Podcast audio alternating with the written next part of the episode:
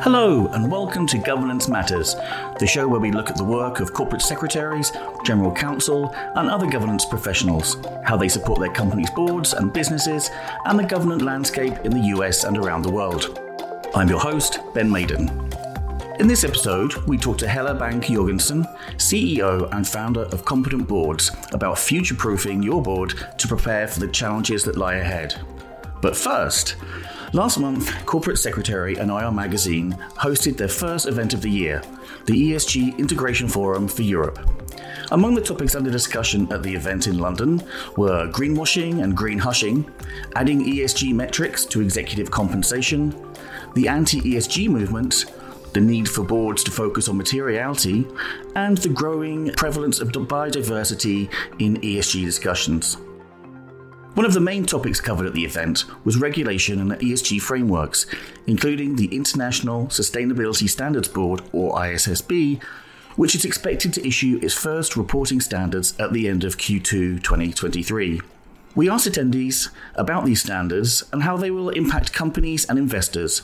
First up is Mark Babington, Executive Director for Regulatory Standards at the UK's Financial Reporting Council.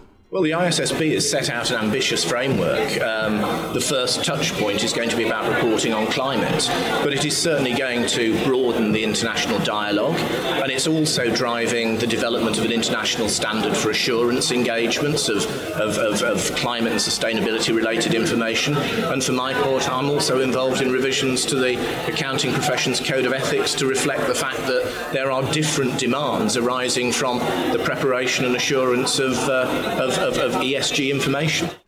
We pose the same question to Benoit Ribaud, ESG Investor Relations Manager at Total Energies. It will uh, certainly in the US. Uh, it will have uh, an impact because US, I would say, companies are a bit beyond European one when it comes to ESG reporting. So it will have an impact on them. On European companies, look for a, company like us, for instance, we are listed both in the US and in Europe. So we'll anyway have to comply with the US standards and the European standard and clearly there will be some uh, some overlaps. But for us, it will be some extra work that we put on top of the you know uh, CDP, TCFD, SASB, GRI, WEF, and so on. You name it, uh, regulation. So we welcome clearly uh, these uh, these these standards, but we would welcome even more an harmonization of of ESG reporting standards. And finally, we asked Jasmine Mehta, MSCI's Vice President for ESG and Climate Corporate Sales in Europe, the Middle East, and Africa, for her thoughts on the ISSB standards. It's it's the it's the year of regulation, and I think it's the time of regulation. It's also something that has been uh, required for um, corporates, for investors, uh, a multitude of stakeholders to actually get some more harmonization and standardization of data requirements, of disclosure requirements. And uh, all of these would you know, provide for more comfortable level of um, you know, assessments in the sense to be able to get into even more specificities with corporates with the way we assess them, and for investors to also take comfort um, in terms of what comes out as, as levels of disclosures. Uh, in some sense, this provides a good roadmap and means of averting greenwashing, um, and we do take into consideration a lot of uh, you know disclosure requirements by regulators, including ISSB, IOSCO, EU, looking at some of the sort of non-mandatory ones when you look at TCFD, GRI, SASB. So our frameworks um, around ESG ratings, climate, and many others, um, you know, are considering all of these, um, you know, additional regulations that are coming in. We also have the chance at the ESG Forum to speak with Jana Jurčeková, Managing Director and Head of ESG International at Morrow Sodali. First, we asked Jana about which topics raised during the event had surprised her the most. I, I wouldn't say surprised. Uh, really, I would say more pleased to you know to see that uh, that this topic is talked about, and that's ESG leadership. I think uh, we, are sort of uh, we're not seeing it as a mainstream thing yet, uh, but uh, definitely I see stakeholders talk talk about ESG leadership a bit more.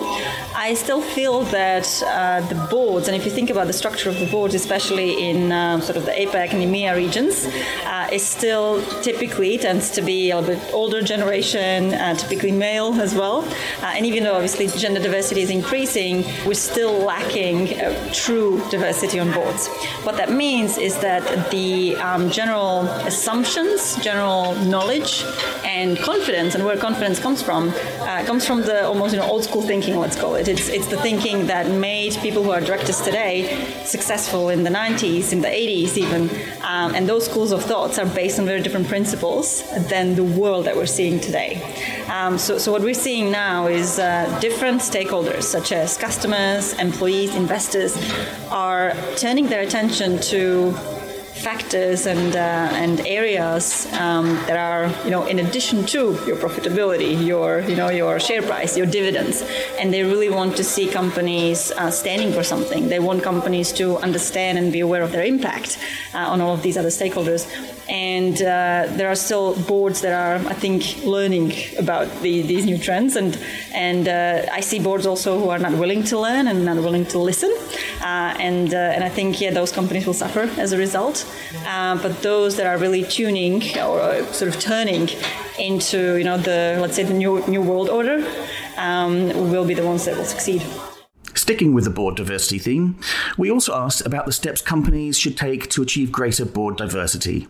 Um, I think it all stems from the nomination processes that you've got, right? So everything is what, what you see, you know, diversity level on the boards that you see is a consequence. It's a consequ- consequence of a process that you're going through.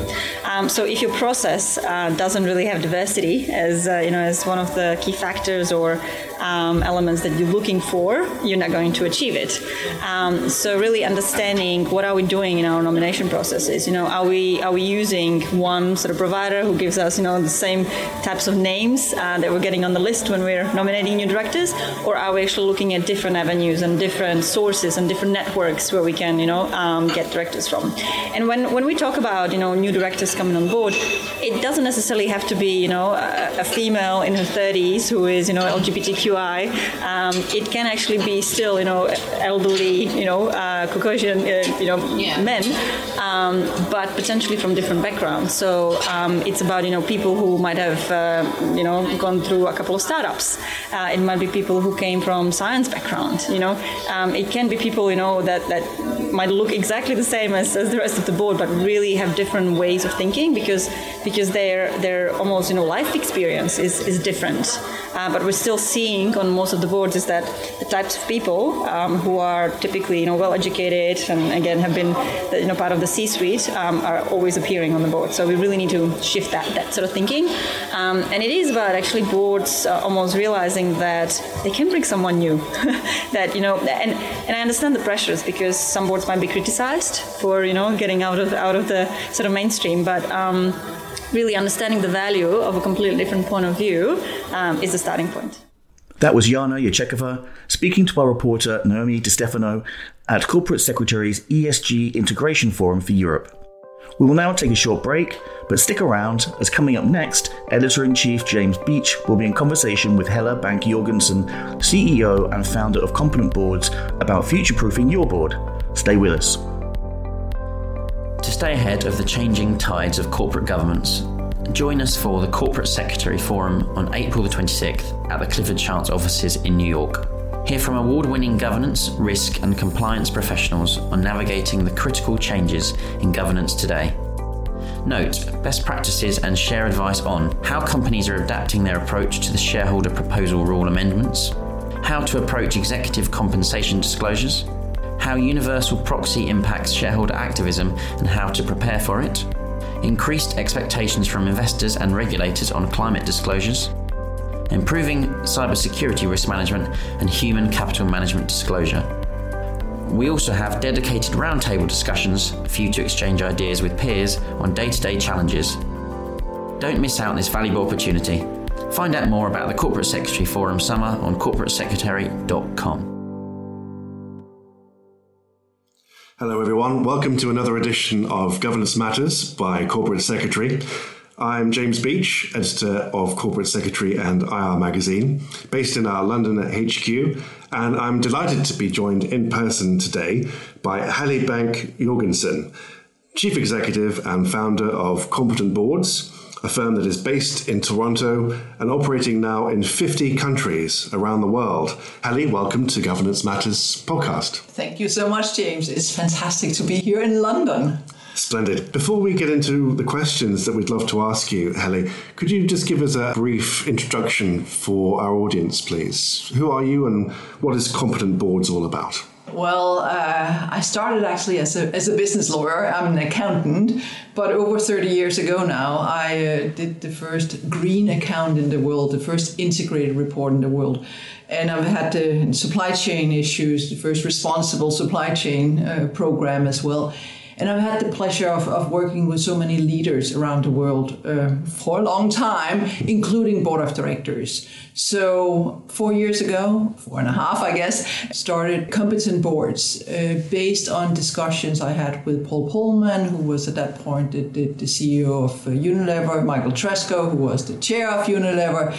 Uh, Jim Hagemann Snabe, who was the chair of Maersk and, and Siemens at that point, and other leaders in saying, how do we ensure that we have the insight on ESG matters, insight on, on climate, biodiversity, human rights, diversity, equity, inclusion, cybersecurity, all of those issues, so that the board of directors can make informed decisions and provide oversight. And as I said, how can you make an informed decisions if you're not informed? And everyone, uh, that small group, agreed with me that yes, there was a need to upgrade the competences of the board of directors and all of these matters. And so, Competent Board was born. I have to say, four years ago, there was not that many others that believed that this was the thing to do, but uh, a few believed in me, and I guess since we started the competent boards movement, a few more have uh, have joined the the movement. And we're now seeing scrutiny of board of directors and, and their insight and, and knowledge uh, on ESG. It's incredibly how quickly that's become part of the vocabulary. But when you started to say very much um, perhaps a, a, fringe concern, it wasn't brought into the mainstream, perhaps not taken as seriously as it is now.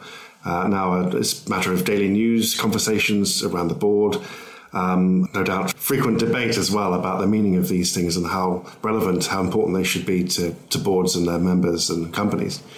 Fascinating. I, what I'd love to do before we start with our questions is we've talked before about future proofing the board, and that's what we're here to discuss today because, again, it's so important.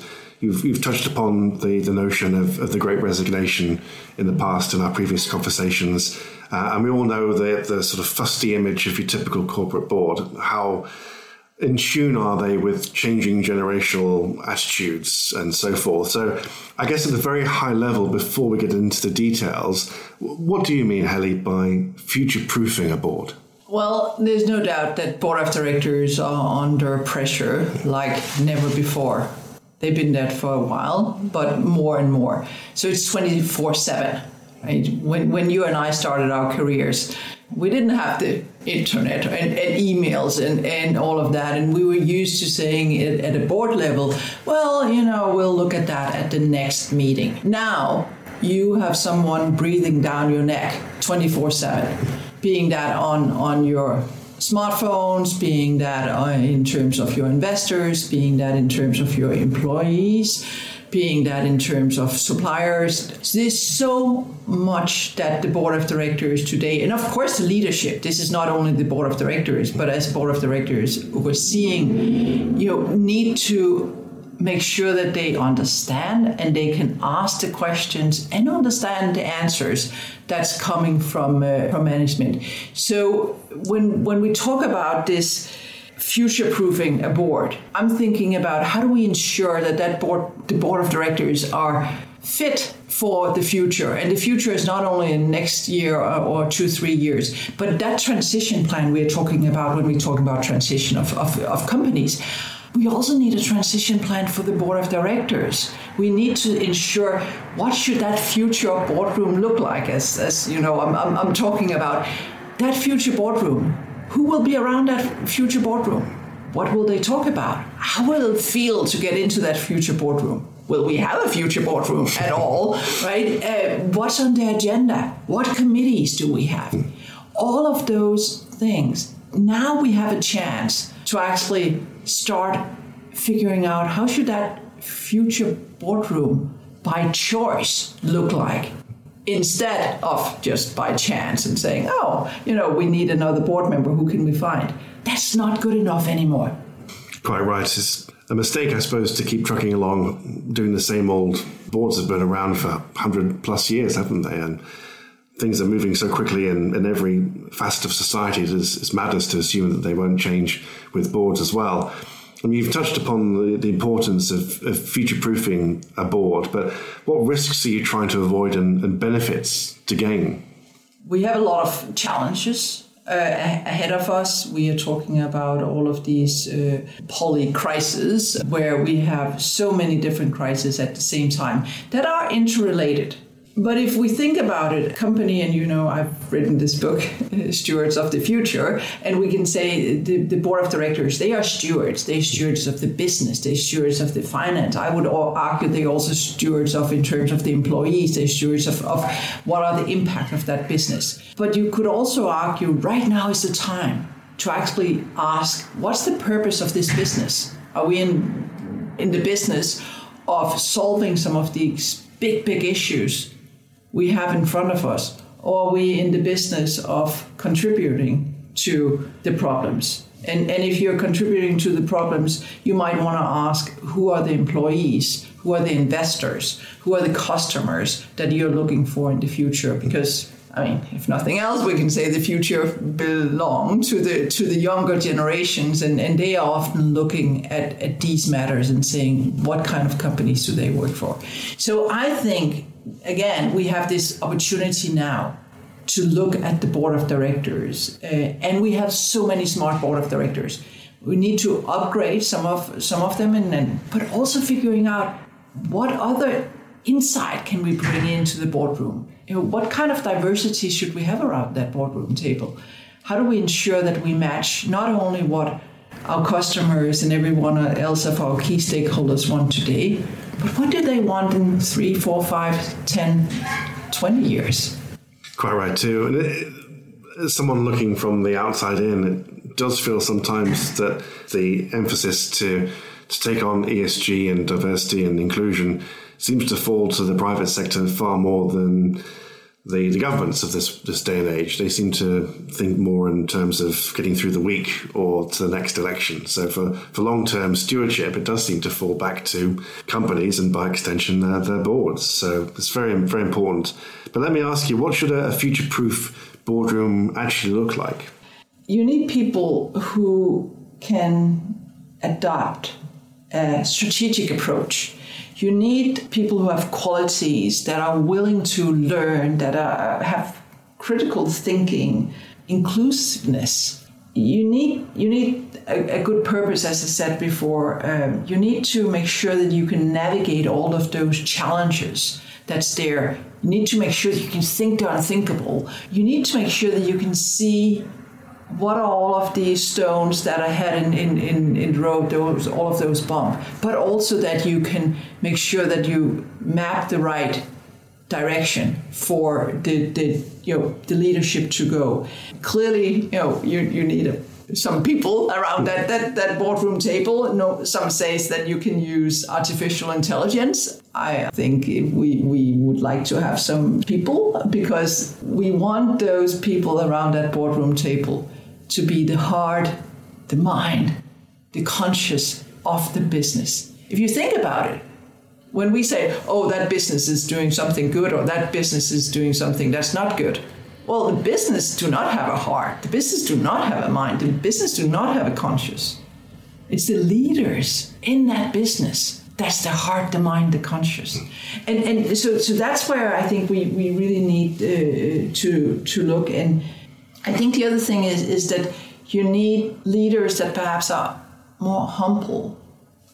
Um, again, that's willing to say, "I don't understand this," or let's let's step back. You know, I have some of those that go through the, the competent boards programs that says, "This made me start thinking like a human being." Mm. And first, when I heard it, I was like, well, aren't we all human beings? But if you think about it, all of these demands that we have in, in front of us every single day make us from sometimes perhaps saying, okay, we deal with it like this, this, this, because that's what we learned, right? We learned to be efficient and this is how we do it. And perhaps not always say, oh, do we have any modern slavery issues here? Do we have anything about that some of our key stakeholders might think we don't care about them if we do this? What are the consequences? So, so it's a long list. I have even more things. I'm sure, yes, you've written a book about it, literally. But let me ask you, just on that, how does future proofing affect board recruitment in terms of a candidate's age and skills profiles? Well, every time I ask leaders about what does their future boardroom of choice look like, the first thing I, I hear is diversity. So diversity, both in terms of who sits around, but also the, the insight that these people brings to the table, the foresight that the people bring to the uh, table.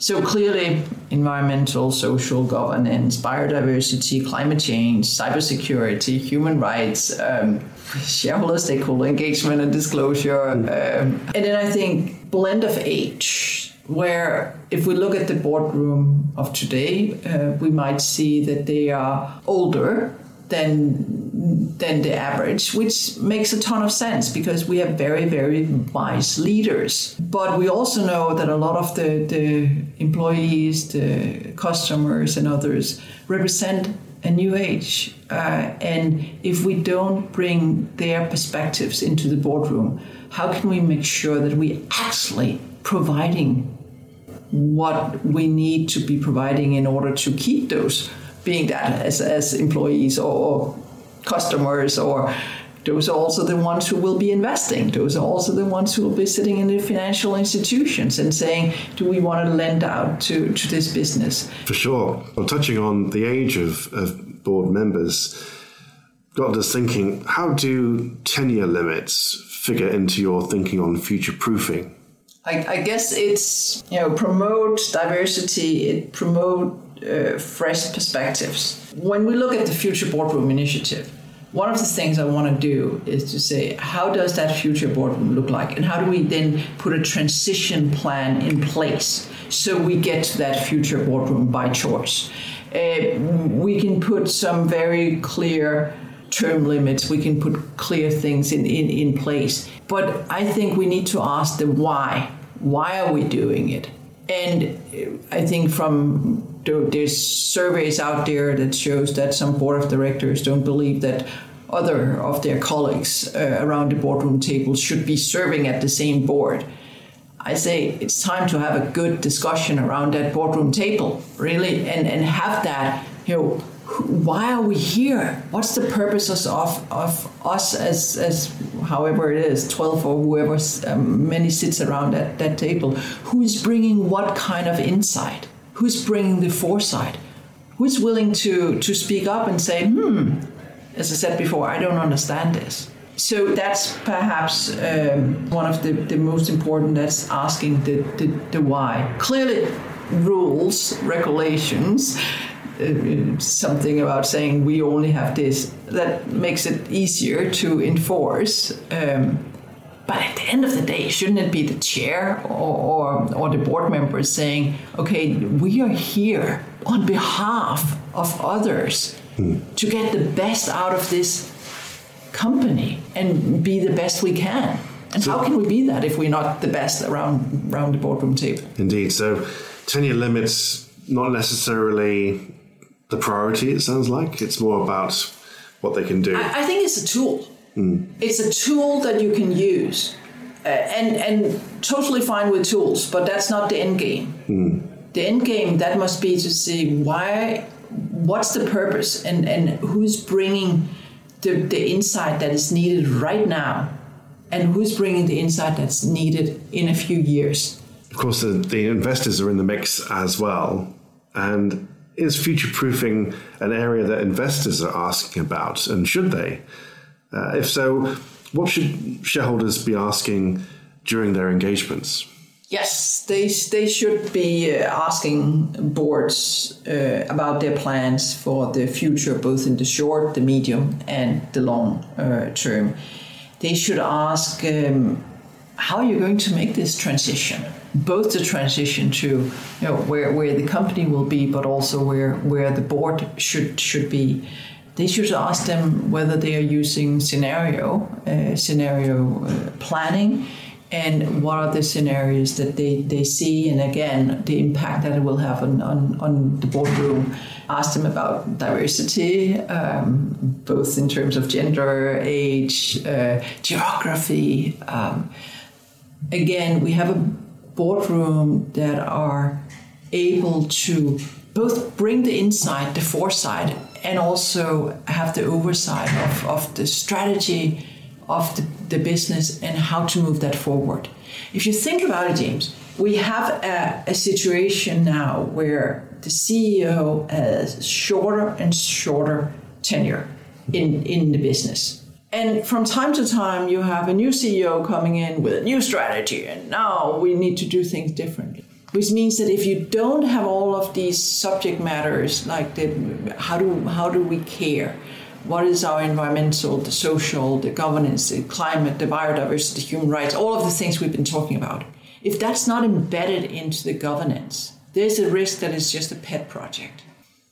Excellent stuff. How else can the corporate secretary or general counsel listening best assist the board with its planning around future proofing? I think a good discussion, having a, not necessarily in a, in a normal board meeting, and perhaps not even necessarily in strategy session, but having a separate day where you start talking about that future. You start talking about not necessarily just the, the board, but from, from the company. What are the innovation? What are these scenarios we're seeing? What can kill this company? What is it that, that we we want to be when, when we grow up, when we in the, company in the future. What should that look like? And when you have that, then you can start looking backwards and saying, okay, in order for, in order for us to get to where we want to go from where we are, what will that take? By doing that, and I know different companies that's doing it, you actually find some of those exponential pain points or that those things that can kill the company. And you start be able to plan around this. So that goes to the innovation, it goes to the transformation. And, and I think that the corporate secretary could be fantastic in ensuring this isn't getting on, on the agenda and therefore you know creating that long-term value for, for the company. And, and again, when, when that's done, one thing is to have a long term plan, but that's nothing. It's worth nothing if you don't have the short term steps to, to get there. Well, that's a great way to end our Governance Matters podcast. Thinking of the future, future proofing boards. Thank you very much, Helle, for helping us keep ahead of the game. It's been absolutely fascinating. Many thanks, Helle. Many thanks to you. And that's it for today. Thanks for listening to the latest episode of the Governance Matters podcast with me, Ben Maiden. If you enjoyed the show, please make sure to like, subscribe, and leave a review on iTunes, Spotify, SoundCloud, or wherever you get your podcasts. Until next time, thanks for listening.